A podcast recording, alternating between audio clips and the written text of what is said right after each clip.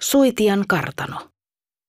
Suitian kartano, ruotsiksi Svitja Slot, on Länsi-Uudellamaalla Siuntiossa sijaitseva maatila.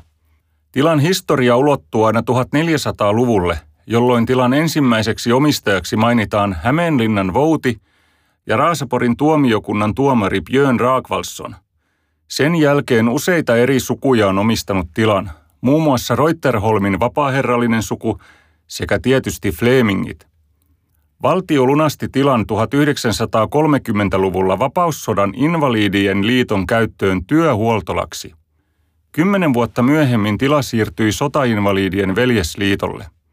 Kartano oli vuosien 1975 ja 2006 välillä Helsingin yliopiston maatalousmetsätieteellisen tiedekunnan käytössä. Nimeä suitia eivät 1800-luvun loppupuolen suomalaismieliset aina sulattaneet, vaan puhuivat mieluummin syrjän kartanosta.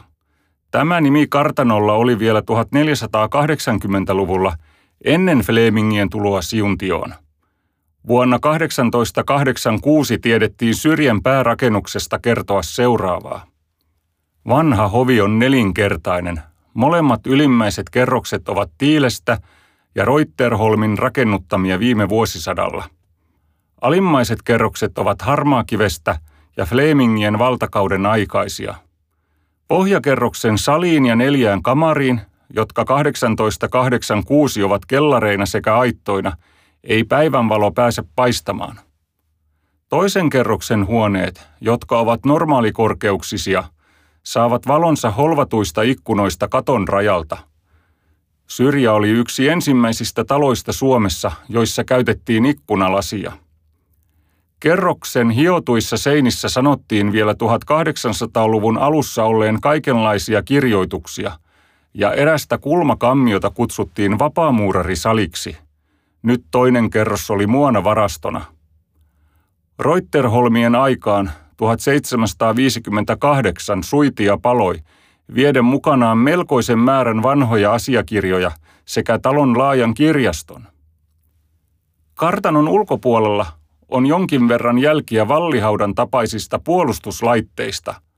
Luoteispuolella päärakennusta on erään kankaan pää, jota sanotaan syrjän vuoreksi. Tällä paikalla kerrotaan kartanon isäntä Flemingin aikanaan keittäneen vihaamiaan alamaisia suurissa kattiloissa. Lisäksi kankaalla on kuoppa, missä ei kasva mitään. Siitä tarina kertoo. Hovin isännän pienellä tytöllä oli imettäjä – jonka omakin lapsi oli äitinsä luona kartanossa. Eräänä päivänä, kun kartanossa poltettiin viinaa, seisoi imettäjä isännän lapsi sylissään suuren padan ääressä, joka oli täynnä keitettävää riistaa. Ajattelematta asiaa edempää, oli imettäjä sanonut, mitäpä jos pudottaisin herran lapsen pataan. Samassa onneton lapsi putosi hänen käsistään ja hukkui kiehuvaan veteen. Julmistunut isä tuomitsi heti asiasta kuultuaan imettäjän omine lapsineen teloitettavaksi keittämällä. Äiti ja tytär heitettiin pataan, joka täytettiin kylmällä vedellä. Huu, kuinka on vesi kylmää, äiti, sanoi lapsi. Kyllä se lämpiää, kun joutuu, lapsi parka kuultiin äidin vastaavan. Kun vesi sitten kuumeni, alkoi pata vajota vajoamistaan maan sisään tehden tuon edellä mainitun kuopan. Kuningas antoi vangita julman Flemingin, mutta tämä aavisti asian jo etukäteen, nautti myrkkyä ja kuoli. Ruumis muurattiin syrjän kartanon kellarikäytävään, mutta Flemingin vaimon ja lapset kuningas mestautti. Yhä vielä ilmestyvät päättömät lapset tuon kuopan ympärille, missä kauhea keitos vajosi. Kartanon pihaltakin, kaivon yläpuolelta, näytetään hautakohtaa – johon joskus oli kätketty julman isännän upottama palvelija. Tämä olisi ollut tarinan mukaan lastenhoitaja, jonka varomattomuuden takia isännän lapsi olisi kuollut. Molemmat tarinat ovat luonnollisesti fiktiota, vaikka toki Siuntion toisen ison kartanon isäntinä oli reilun sadan vuoden ajan Fleming sukuisia. Syrjän ensimmäinen maakirjoissa mainittu omistaja oli Björn Raakvalsson 1420-luvun lopulta lähtien – hänen nuorin tyttärensä Eelin peri kartanon ja meni naimisiin valtaneuvos Joakim Flemingin kanssa. Tämä jätti tilan pojalleen Eerikille jota pidettiin aikoinaan Kustaa Vaasan oikeana kätenä Suomessa.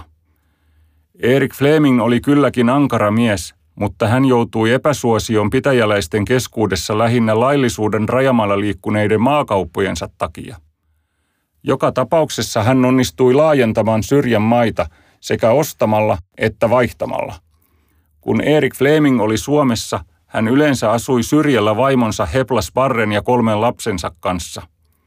Myös Erikin sisaret Valborg ja Margareetta olivat kartanossa – Erik kuoli joulun alla 1548 ja tila periytyi Heplan kautta poika Klaasille.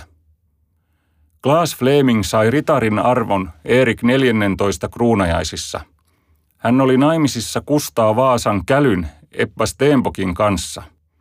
Klaas Fleming yleni lopulta Ruotsin armeijan ylipäälliköksi sodassa Venäjää vastaan. Nuijasodassa hän johti Siikismundille uskollisia joukkoja Santavuoren päätöstaistelussa – joka lopetti nuijasodan. Klaas Fleming kuoli huhtikuussa 1597, ja Turun linnassa väitetään Kaarleherttuan avanneen hänen arkkunsa ja huutaneen, jos olisit nyt ollut hengissä, ei pääsi olisi ollut kovin tukevasti paikoillaan. Leski Eppa vastasi tähän ylpeästi. Jos miesvainajani olisi elänyt, ei teidän ruhtinaallinen korkeutenne koskaan olisi päässyt tänne sisälle. Klaassin kuoltua tilan sai hänen ainoa laillinen poikansa Juuhan, joka oli Puolassa Siikismundin kamarijunkkarina. Kun Siikismund menetti Ruotsin kruunun Kaarleherttualle, mestautti viimeksi mainittu Juhan Flemingin Turun torilla marraskuussa 1599. Samalla Flemingien omaisuus julistettiin menetetyksi valtiolle. Suitian kartano ryöstettiin ja osin hajotettiin. Kolmea vuotta myöhemmin Eppa Stenbock sai takaisin Suitian entisessä suuruudessaan. Hänen palveluksessaan oli vouti, apunaan seitsemän renkiä, kolme piikaa, paimen, seppä ja muurari. Torppareita oli kaikkiaan 20 ja he tekivät päivätöinään suuren osan kartanon töistä. Eppan tyttären mentyä naimisiin Erik Bjelken kanssa siirtyi Flemingien aika historiaan syrjän eli Suitian osalta.